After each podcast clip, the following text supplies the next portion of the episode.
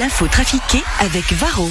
Votre mazou de chauffage et diesel en deux clics sur shop.varroenergy.ch. Varro Coloring Energy. Morax sur LFM. L'info trafiquée De Yann Lambiel. Bonjour Yann Lambiel. Bonjour. Vous allez bien Bien et toi Mais écoute, fabuleux. Merci. Incroyable. Merci d'être là au rendez-vous. mais- Et c'est parti pour l'info trafiquée de ce mardi 13 octobre. Avant de débuter cette info trafiquée, voici une petite allocution de notre ministre de la Santé.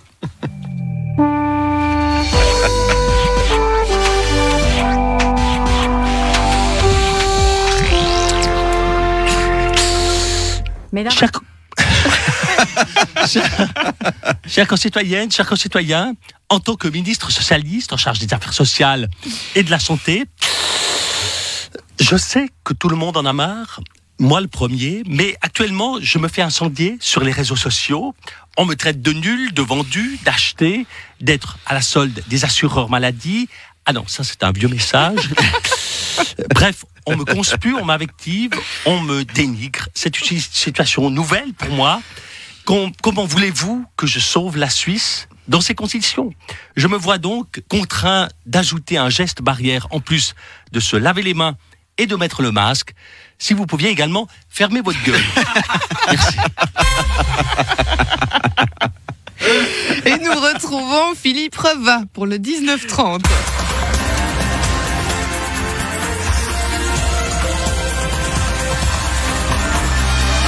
Bonsoir à toutes et à tous. Bienvenue en direct dans ce 1930. Est-ce que quelqu'un a des nouvelles du traître de LCI J'espère qu'il ne s'est pas fait virer car ici, il n'y a plus de place.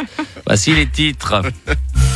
Oriane Collins, l'ex-femme de Phil, se serait mariée en cachette à Las Vegas avec un autre homme euh, tout en vivant avec le chanteur. Celui-ci aurait déclaré qu'il ne comprenait pas que leur complicité était totale. En effet, elle est Ori et il est l'âne. L'ancien président de la lutte suisse, Rafi Martinetti, refuse de payer des impôts sur les 6 millions et demi qu'il aurait reçus de l'Azerbaïdjan. Il motive ce refus en déclarant qu'il s'agirait d'un don. Un don Corleone, sans doute. Seb Blatter se serait déclaré choqué par ces révélations. Il aurait déclaré Quoi? De la corruption dans le sport Mais où va le monde? Fin de citation. Quatre gardes du pape ont été testés positifs au coronavirus. Ils vont devoir rester confinés dans un endroit clos sans bouger. La routine, quoi. Une Texane réclame 100 000 dollars à Brad Pitt. Il l'aurait contacté sur Internet et lui aurait promis de l'épou- de l'épouser. Elle réclame également 100 000 dollars à Michael Jackson qui lui aurait proposé dernièrement un duo. Un cardinal aurait donné des centaines de milliers d'euros à une pseudo-nièce qui a tout dépensé en bijoux de luxe. Elle lui aurait dit qu'elle était une amie de Brad Pitt. Voilà, c'est la fin de ce journal. Désolé de vous quitter comme cela, mais j'ai rendez-vous avec Marilyn Monroe, à qui j'ai prêté l'équivalent de deux mois de salaire. Bonsoir. Le ministère public vaudois a eu recours à une technique de surveillance controversée afin de retrouver les auteurs d'une série d'attaques de convoyeurs de fonds.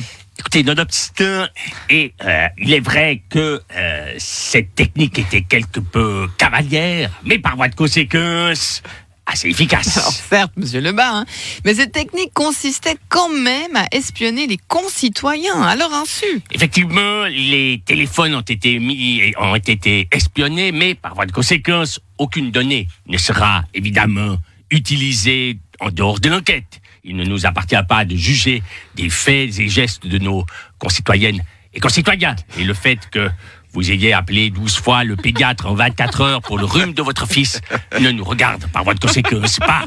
Nous ne nous intéressons pas au fait que M. Morat se rende sur YouPorn plusieurs fois par jour, ni du découvert abyssal d'Antoine sur euh, le, son compte UBS. Chaque personne, par voie de conséquence, a droit à son Non intimité. mais vous nous espionnez vraiment Pas du tout. Pas du tout. L'achat par Monsieur Lambiel de six Ferrari et d'un chalet à Verbier alors qu'il n'a pas joué de spectacle depuis mars ne nous regarde en rien.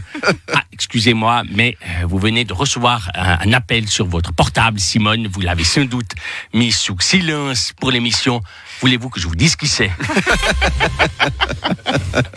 Stan, vous avez remporté votre match hier au premier tour du tournoi de Saint-Pétersbourg. Ah, Ça te la coupe, hein Bon, Stan, j'ai lu un article disant qu'il y aurait des dépressifs dans le tennis. Oh, ben, ça c'est clair. Hein. Ah, Stan, quand euh, on vous regarde jouer, hein, on a l'impression que les joueurs sont des gens sains d'esprit, pleins de joie et de bonne humeur. C'est clair, tu parles. hein. Non, mais t'imagines la vie d'un joueur de tennis. Bon, tu prends l'avion avec un masque sur la figure, après tu prends un taxi, t'arrives au stade, euh, c'est super grand, tout en béton humide, ça résonne, y a personne, tu dois suivre des scotch par terre et les flèches, avec ton sac super lourd sur le dos, t'arrives dans le vestiaire, t'es tout seul, tu regardes, euh, hein, tu ressors, tu vas sur le court, y a personne dans les gradins, à part Nelson Montfort qui fait son commentaire. Eh bien oui, tout à fait Une ambiance nulle ici, monsieur, à Saint-Pétersbourg, ici, it is ta gueule, ta gueule, Nelson.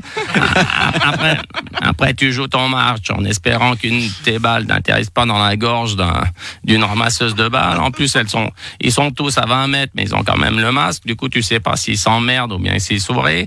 Si en plus tu perds le match, tu reviens tout seul dans ton vestiaire, tu reprends ton sac super lourd, tu, tu ressuis les scotch et les petites flèches pour sortir du stade, et puis tu reprends ton avion tout seul pour, pour arriver comme un con chez toi. Non, tu m'étonnes qu'il y a des dépressifs. Mais c'est ça votre vie, Stan Ah non, parce que moi, entre deux, euh, je passe par Monaco pour aller boire des- du champagne avec des potes au bord d'une piscine.